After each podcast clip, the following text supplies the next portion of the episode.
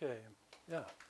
Thank you, Jeff. That was uh, very kind, uh, what you said, uh, and it was a long time ago.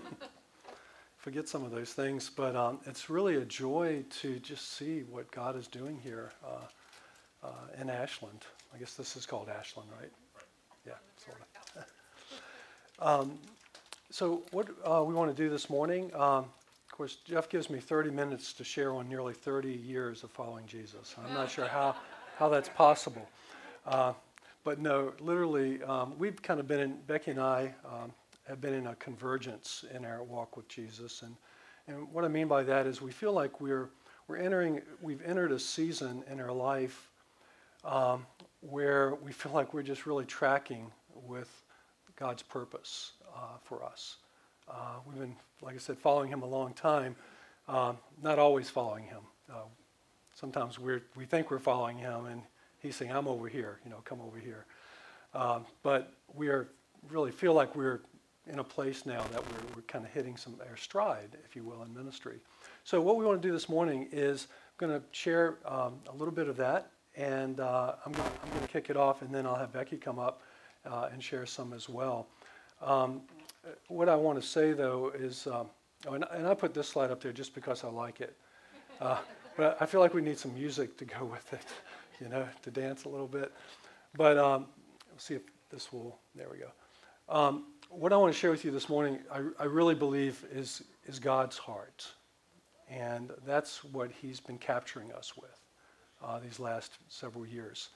And um, so I'm going to talk about that. And it really begins with compassion. And the Greek word for compassion is splanchnizomai. And I just like that word too. So splanchnizomai. Uh, over the years, I've taught our congregation to say splank splanchnizomai, just because it's a fun word. But, but it has a deep meaning, and it really means when you feel something really deeply inside. Uh, it has the um, a root word in the bowels. I mean, deeply feeling something. But the biblical um, use of that in, in the New Testament uh, goes beyond that. It's more than uh, sympathy, where you feel sorry for somebody, or empathy, where you, you know, relate. You know, I, I, you feel somebody's pain. It, it's when you're. It has movement attached to it when you, you see a situation, you feel deeply about it, so deeply that you're moved to go remedy situation. And in many times, put somebody on a new life trajectory. Uh, it changes people's lives when you operate out of compassion. And you see that with uh, Jesus many times. It, w- it, would say he, he saw, like the woman whose um, uh, only son had died, and he comes upon this funeral. It says he, when he saw it, his heart went out to her. That, that's the word splanchnizomai. His heart went out to her. And he went up and he touched, you know, the, uh, the funeral possession where the boy was, and the boy was raised to life. And that's compassion. God sees, he feels, he hears the cries of, people. He hears our cries, and he's moved to bring remedy to it. But here's the thing about God. He often taps us to be part of that process to go and, and bring a remedy. Uh, there's a passage of Scripture that more than anything captures this, and that's in Isaiah chapter 58. Uh, have any of you guys ever read Isaiah chapter 58? Can I give you a homework assignment?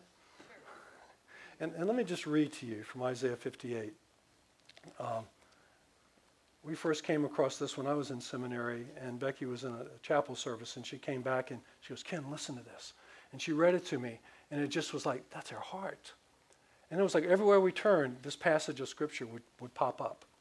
Uh, we were driving around in the countryside of Kentucky. We were in a little town called Wilmore at Asbury Seminary. Driving around in the countryside, just getting a little day out in our old uh, Plymouth K station wagon, AM radio only, one gospel Christian station.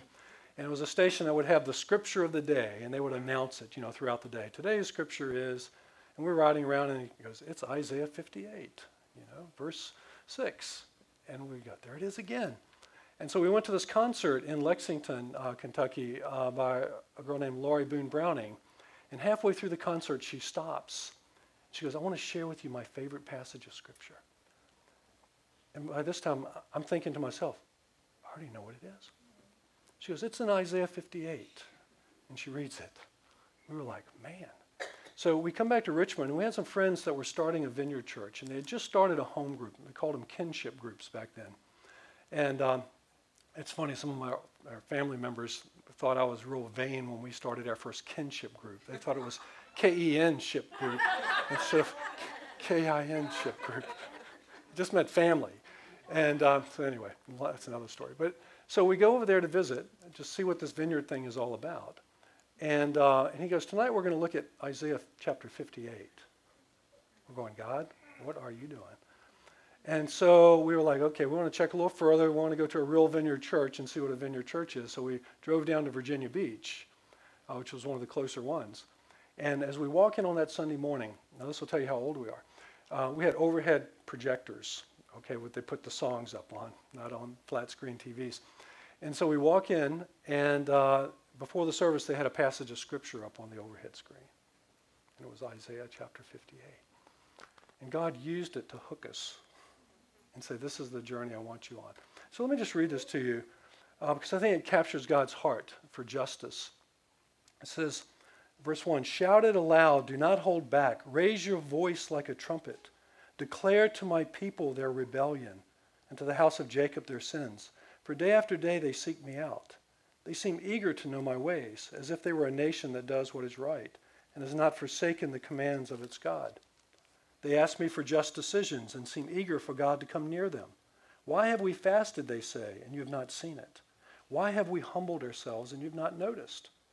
Yet, on the day of your fasting, you do as you please and exploit all your workers. Your fasting ends in quarreling and strife and in striking each other with wicked fist. You cannot fast as you do today and expect your voice to be heard on high. Is this the kind of fast I've chosen? Only a day for people to humble themselves? Is it only for bowing one's head like a reed, for lying in sackcloth and ashes? Is that what you call a fast, a day acceptable to the Lord? So he's talking about, you know, doing these religious practices and activities that there's value in. But there was something missing. And God, he proclaims it right here in verse 6. He says, Is not this the kind of fasting I have chosen? To loose the chains of injustice and untie the cords of the yoke, to set the oppressed free and break every yoke? Is it not to share your food with the hungry and provide the poor wanderer with shelter? When you see the naked, to clothe them, and not to turn away from your own flesh and blood? And here's the promise that comes. Then your light will break forth like the dawn, and your healing will quickly appear. Then your righteousness will go before you, and the glory of the Lord will be your rear guard. Then you will call, and the Lord will answer. You will cry for help, and he will say, he will say Here am I. If you do away with the yoke of oppression, with the pointing finger and malicious talk, and if you spend yourselves in behalf of the hungry and satisfy the needs of the oppressed, then your light will rise in the darkness, and your night will become like the noonday. The Lord will guide you always. He will satisfy your needs in a sun scorched land and will strengthen your frame. You will be like a well watered garden, like a spring whose waters never fail. Doesn't that sound good? I want that. He tells us how, how to get it as we follow him and we bring justice into places that need justice. And he goes on to say, we'll be recalled repair of the breach, restore of streets and dwellings. And then the last two verses I never quite figured out for a long time must remember the Sabbath and value the Sabbath. And if you're in justice ministry, it doesn't take you long to realize how important it is to take the inward journey with Jesus, to get your strength and to know it's well with your soul, to have anything to go out with, you know, to give away. So it's very valuable. And so what God did with this was in 1997, we felt the call of God to move into the inner city in Richmond from out here in Hanover County. And um, we, our church was in the north side in the Carytown area, uh, as Jeff talked about. And then, uh, but we moved into a, a predominantly African American neighborhood. We put our kids in the, uh, the school that was all black, except for us. We were an anomaly.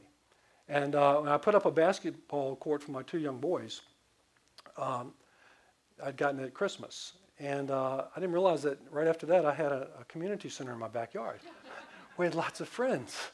And uh, here's, a, here's a picture of uh, my son Paul uh, and Devin, a neighborhood kid who came into our life, who we uh, ended up raising. Uh, he's our godson. And he, he's still around today, and some other kids in the background.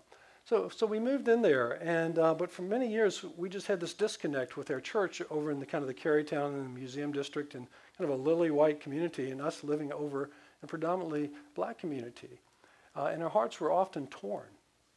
And so what happened was, um, and Becky, you stop me if I, I missed something here. Um, just a couple of years ago, uh, I had a dream one night. And in my dream, I was at our house over in South Richmond, and I saw this big box truck driving up the street. Uh, one of those that, you know, the doors are open on the passenger side and the driver's side, like a UPS truck or something. It's just guys driving it really fast. And all of a sudden, this young uh, black boy pops up out of the floorboard in my dream, looks right over at me at the house as I'm staring out, and he goes, Help us, Mr. Peters. And he was like he was being kidnapped. And I, I woke up from that dream just going, it so feels like God, you know. And, um, and if you read in Acts chapter 16, I'm not going to go there, but um, Paul had a vision of a man in Macedonia saying, um, Come over and help us. And it was very similar to that kind of feel to it. And he, they ended up going over there and um, starting, um, you know, the church there with uh, meeting Lydia. And so anyway, that happened. And so when, when you get a dream like that, what do you do with that? What does it mean to help? because when we moved into the inner city, we, we felt a real heart for racial reconciliation. But we, you know, we realized how huge an issue it was, as it still is today. So we kind of got a little more micro with, with our godson here and, and raising him. But God obviously was speaking to us. So then he dropped it in our heart to start a reading club for kids because we watched so many kids grow up through the school system there, come out through George Wythe High School, and uh, could hardly read or write. And, uh, and so what we did was I went to one of our other kids from the neighborhood who lived in the housing project right behind us. His name is Matthew. And he was a friend of my son, um, Micah, who's now 15. And uh, we said, hey, Matthew, we're going to start a reading club uh, on Wednesday nights. And uh, do you know any kids that might want to come? Because he was in school at the time. And uh, he said, well, my, they just said my little brother, he's in third grade, he's reading at kindergarten level. I said, well, let's start with him. So, um, so we brought uh, Clinton, uh, or Fufu, that's his name. He's been coming around the house since he was two years old. And uh, so we, every Wednesday night, we got pizza, and we had pizza with uh, Clinton and Matthew and uh, my son Micah, and we would sit and read for about 20, 30 minutes with him. We did that for three months. And, uh, and we named it uh, Matthew's Place, uh, the, the, reading club. And, um, and then we finally said, you know what, we're going to move the church to South Richmond. So we made that decision, and, and we came over to South Richmond and um, moved the church. And uh, we moved it into the house where we were doing reading club. And we um, decided to do an outreach that Halloween. We started in August, three, this, three years ago, this August, with Clinton. And on the Halloween, we decided to give away candy and put some flyers out and invite some other people that might want to come. We had 150 kids come through getting candy that Halloween and get, passed out flyers. So the next Wednesday, uh, Becky and I and a couple of team members were getting ready for Reading Club again, and everybody was so excited about the new kids that might come. And uh, me, of great faith, I'm saying to myself, nobody's going to come from a flyer. I mean, to a stranger's house, I mean, that's just not going to happen.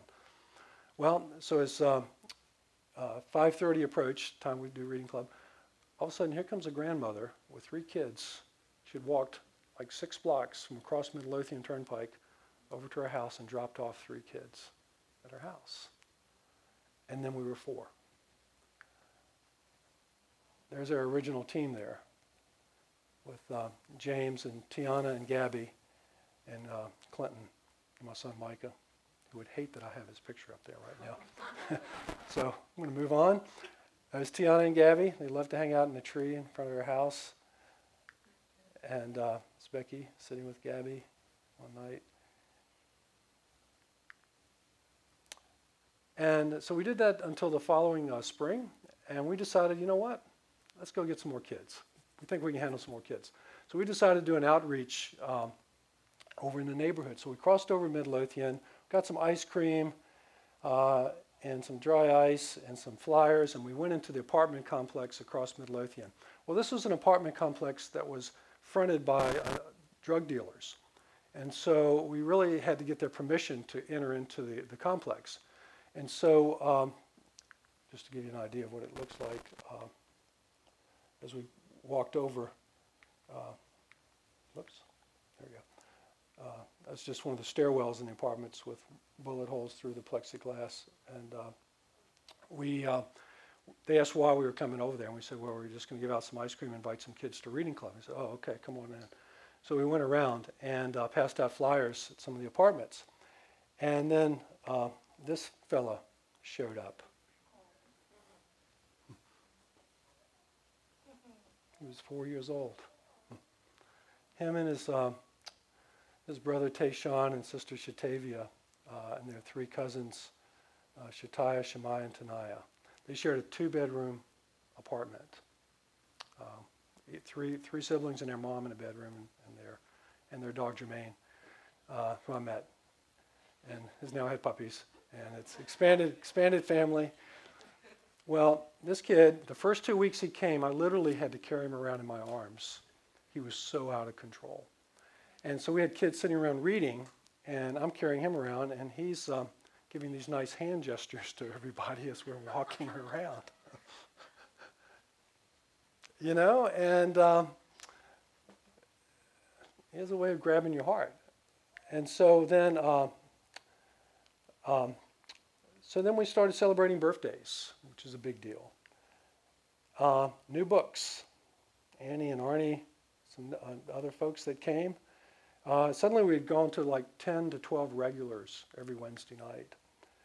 Um, and uh, there's another group picture.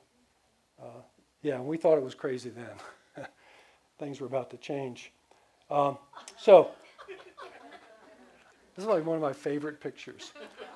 Because what happened was, uh, for like one week, Jamon and them didn't show up. And so I went over there to check on them, and their apartment was empty. And one of the neighbors said they moved. And they had no idea where they moved. So it was like the saddest thing. So we, we our team began to pray and say, God, would you show us where they went? And so I'm sitting in my office at the house one day, and I hear uh, this basketball coming up the sidewalk. And I look out the window, and there's Tayshawn. And I ran outside and grabbed him, Tayshawn, where did you guys go? And so he gave me his address. And they were like three miles down Jeff Davis.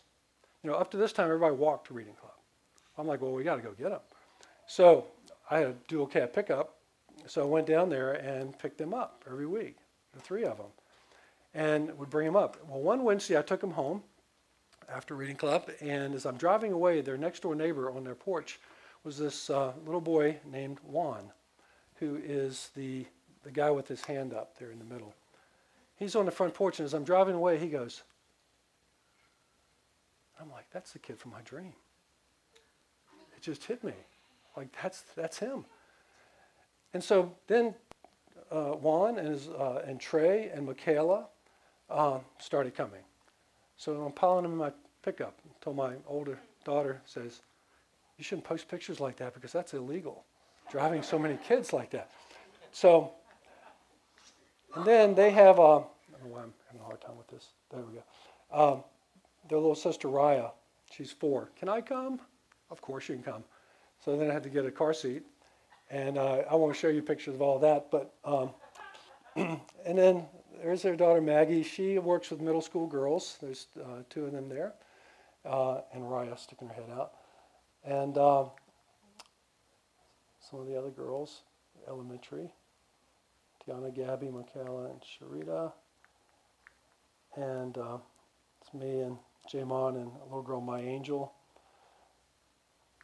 Becky's going to tell her story in just a minute. Um, and pretty soon we found ourselves kids in every room. And we're going out on the side porch, out in the backyard. And um, what we do is we feed a meal. Uh, we do have a meal every week uh, when we gather. Then we uh, go ahead and go into some reading time, and then we have prayer and dessert at the end. Uh, we had the uh, Richmond Police Academy uh, that just graduated came one Wednesday night. We had um, remember we had those tornadoes come through Virginia? Well, that was the night they came, and you should have heard all their their phones going off when the alerts came through. We had 24 of the, uh, the cadets there in the house. I think we had 70 some people in the house that night. Because um, the reading club went from 10, and we just hit 20. Then we hit 30, and it just stayed there. And then towards the end of the spring, we hit 40, and it's just stayed there. And we hit as high as 44 kids on a Wednesday night. Um, and these guys came and hung out some, which was great. Um, come on now. There we go. There's another picture of a couple of cadets, kids.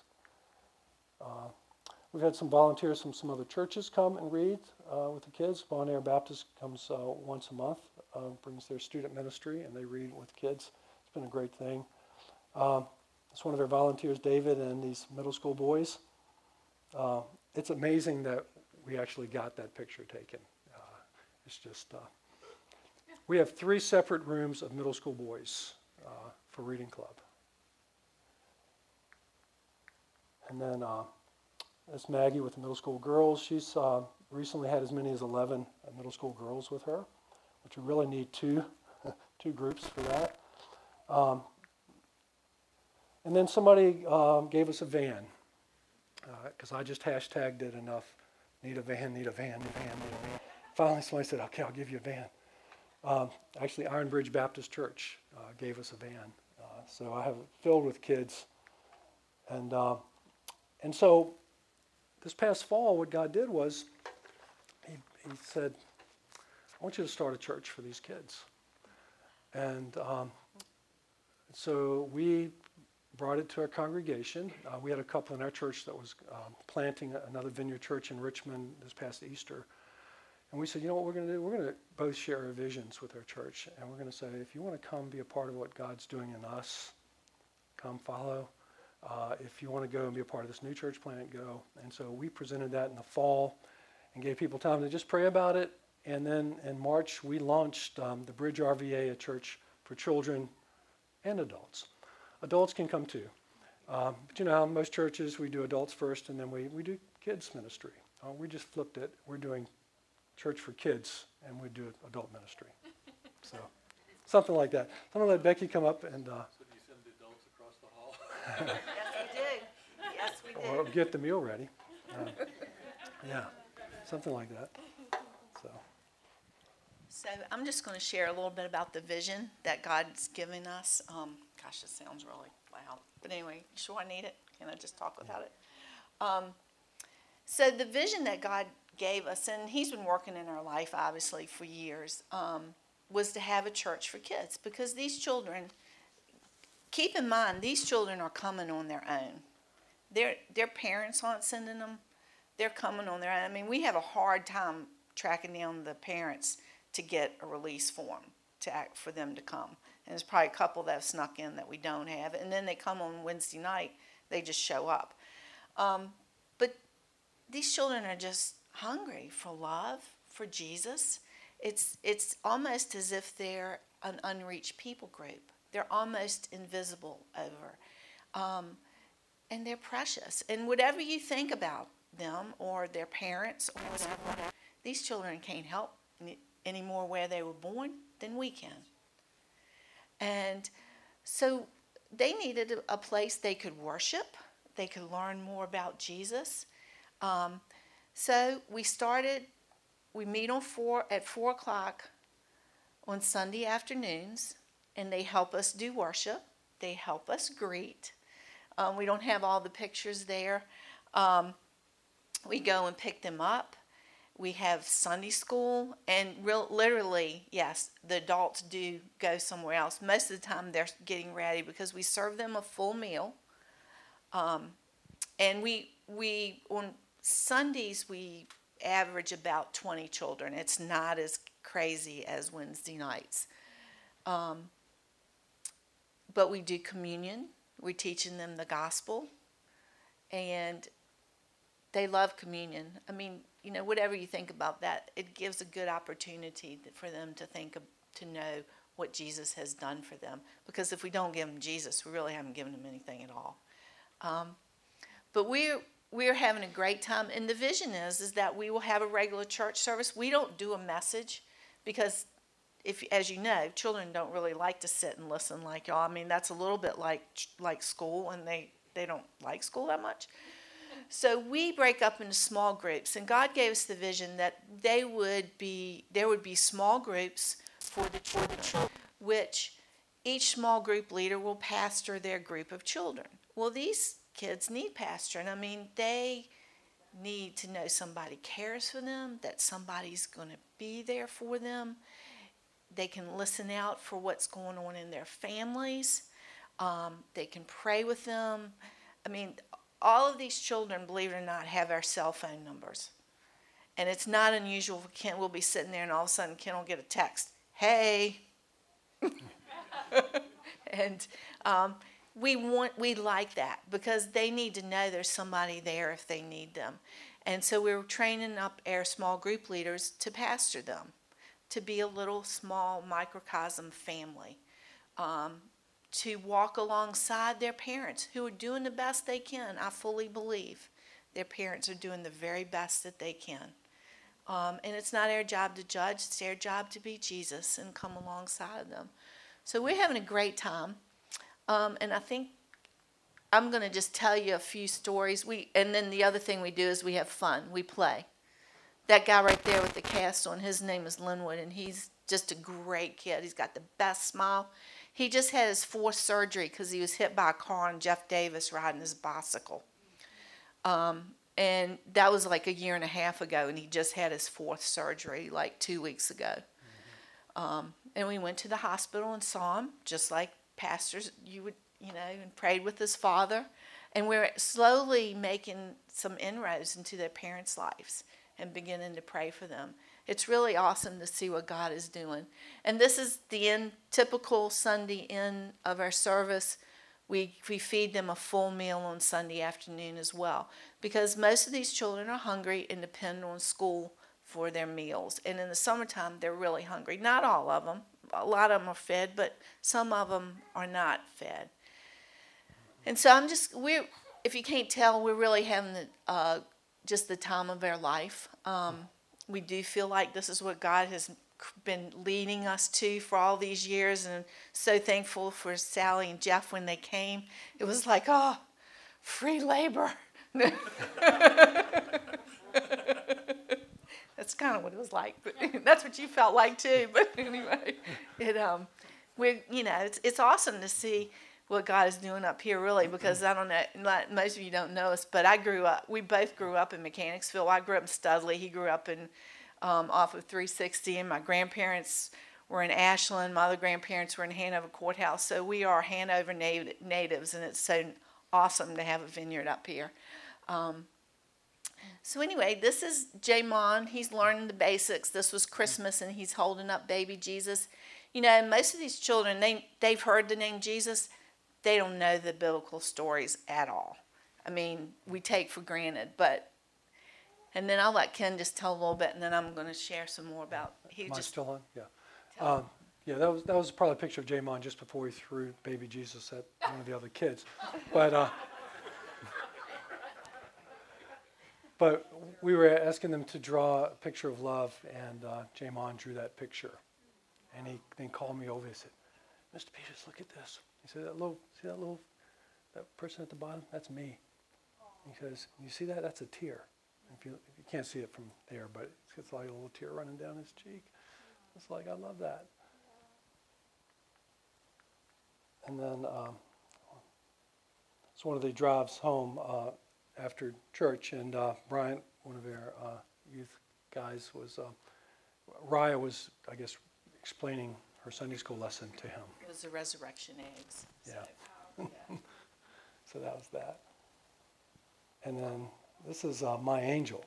And um, I'm going to let Becky tell her story, but what happened was when I was driving down to pick up the kids right after they had moved down Harwood, which goes into Hillside Court, which is one of the housing projects in South Richmond. So I'm there waiting for them to come out of the house, and this mom's rolling uh, a baby in a stroller, and uh, who now we know is King, that's his name. Uh, and this little girl, my angel, was walking with her, and you know, she's like, "What are y'all doing?" I said, uh, "I'm picking these kids up for reading club. Can she go?" And she was just going to give her to me right there on the spot. I said, "I'm going to bring a form back next week, and uh, and we'll go from there." Sure enough, next week she was waiting at the form. She's been coming ever since. That's been probably a year now, close to it. And so I'm going to tell you about my angel, her story. Um, so she's nine years old or eight. I'm not sure. I forget. She reminds me that her birthday's in August, though, and wants to know every Sunday if I've gotten her gift.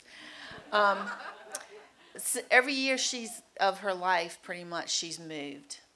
Um, she's moved from shelters to different homes to now she's living in the city motel on Jeff Davis. You may have heard it in the news. Um, like two weeks ago, there was a murder there. It was four doors down from her hotel room. It was actually the room that she had just moved from, and it was there. And there was someone who was shot there. And it is an interesting place. It is um, its own little world full of prostitutes, pimps, drag queens, and children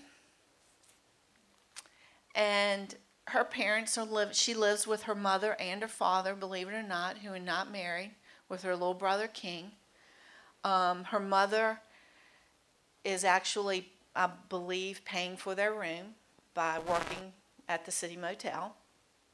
Um, her mother, before you begin to think bad about her, her mother has been on her own since she was a child. Her mother was a drug addict. She left her home when she was 13 years old. And she, before that, she was taking care of herself. Um, so now they're doing the best they can. But I go to the city motel, and my angel, who is just wild as wild can be, but she just is. There's another picture I don't think we have where when she sees Ken, she loves Ken. She'll see him from afar and she'll start to run. And she's not little. I mean, she's not a little child anymore, but she'll start to run and she leaps into Ken's arms. If I'm not paying attention. Yeah, he'll, she's she's gonna knock him down one day, but she is, you know, she's homeless. She told me, so I go there. I'll go there this afternoon, and her and her friends will be sitting on the pimp porch. I figured out the city motel. There is a section, there are rooms where the pimps live, and then all around there are the places where the prostitutes live, or some, you know, there are a few people, I guess, that may happen into the city and not really realize what it is and stay there. So it's not because it's a cheap motel room. But um, there are people of all sizes, colors, and shapes there who are working. Um, and they'll, but they, there's a little porch where the pimps live because I, because what happens, if you really want to know, the prostitutes go in and pretty much um, get numb before they go out on the street and the pimps supply that. So they're sitting on the porch when I come to pick them up, and they're looking for me. And of course, they all know me now at the city motel, so I go in, "Hi, how you doing? How you doing?" You know, when I first went there, somebody said, "Hey, baby." I'm like, "Man, you are desperate," but uh, but uh, they're they're like, um, you know, how you do? I'm just, how you doing? How you doing? And, you know, and they're like, oh hi, how are you? You know, I'm just here to pick up kids. I just walk through gauntlets of you know men, garden rooms, and it's interesting. It's fun. I don't feel afraid. It's the grace of God. Um, but her and Kiki and Denise, I pick up there, three of them, and my angel brought them. She's she's a little evangelist. She's always asking for more forms so she can bring more more kids. So um, anyway, that's that's my angel, and I'll And be is, quiet. But and then the last one is, so this this I'll have to tell the story. This little this is Isaiah in the black shirt and his brother Anthony in the red shirt. Isaiah's five years old. Anthony's three. They walked to our house across Midlothian Turnpike. Um, they they have a bigger brother Ralph and another cousin Jeremiah and a sister Amani, and these kids run the streets. These kids are out always. These kids are not being fed. And you want to say, well, why don't you call social services? Well, because social services will not do anything. They are overwhelmed. So it's a- I believe it's God's called us to come alongside of them. And the best thing about Isaiah, he is the cutest kid and guy has the sweetest spirit you ever did. So I'm first of all, he smiles, he doesn't have a tooth in his head. They are all rotted out.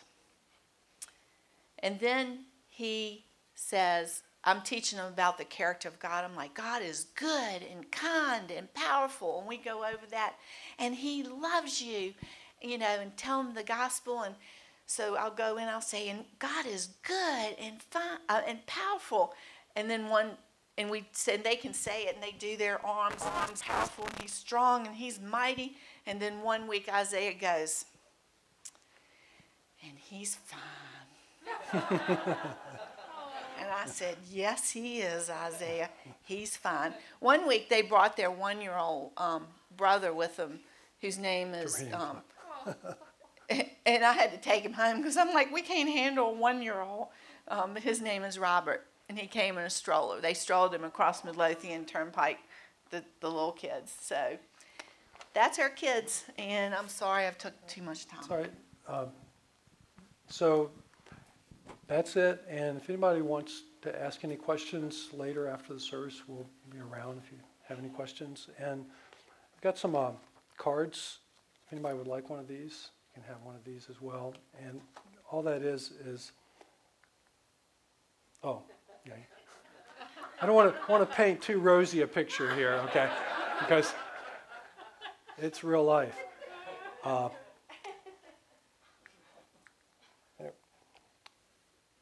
if you know if if your heart is stirred in any way to support or help what we're doing, um, honestly, kids don't give much, you know, to the church. Um, so we're you know we're trying to find ways to to finance what we're doing because we do meals twice a week, and um, and so we have some, some people outside the church that, that help us as well. And I just want to share real quick, real quick. I, and I, I'm sorry, it took so too long. Um, our vision is to have a center. We're in our house right now. We have completely taken over our house. It is wall to wall children. So our vision is to have a center somewhere down in the Hall Jeff Davis corridor, um, where they can come. It can be a safe place. We can be there. And so we're not trying to raise money for that, but eventually that's where we feel like God has taken us. And we are, if you know anybody down there owns any property, needs to get rid of it, let us know. Um, but anyway, that that's part of our vision. And, you know, we've been, we're bivocational still. Um, some things never change. And um, we feel like God has called us to do this full time. And, but it will it's like being missionaries not really like having a real church so we're thankful to jeff and sally for letting us come and share And we really value prayer. We, Becky and I, we pray for these kids by name every day. We just go down the list and we just pray for them by name and uh, for God to have His way in their hearts and uh, and to see revival come. You know, so that's our story. So thanks, Jeff.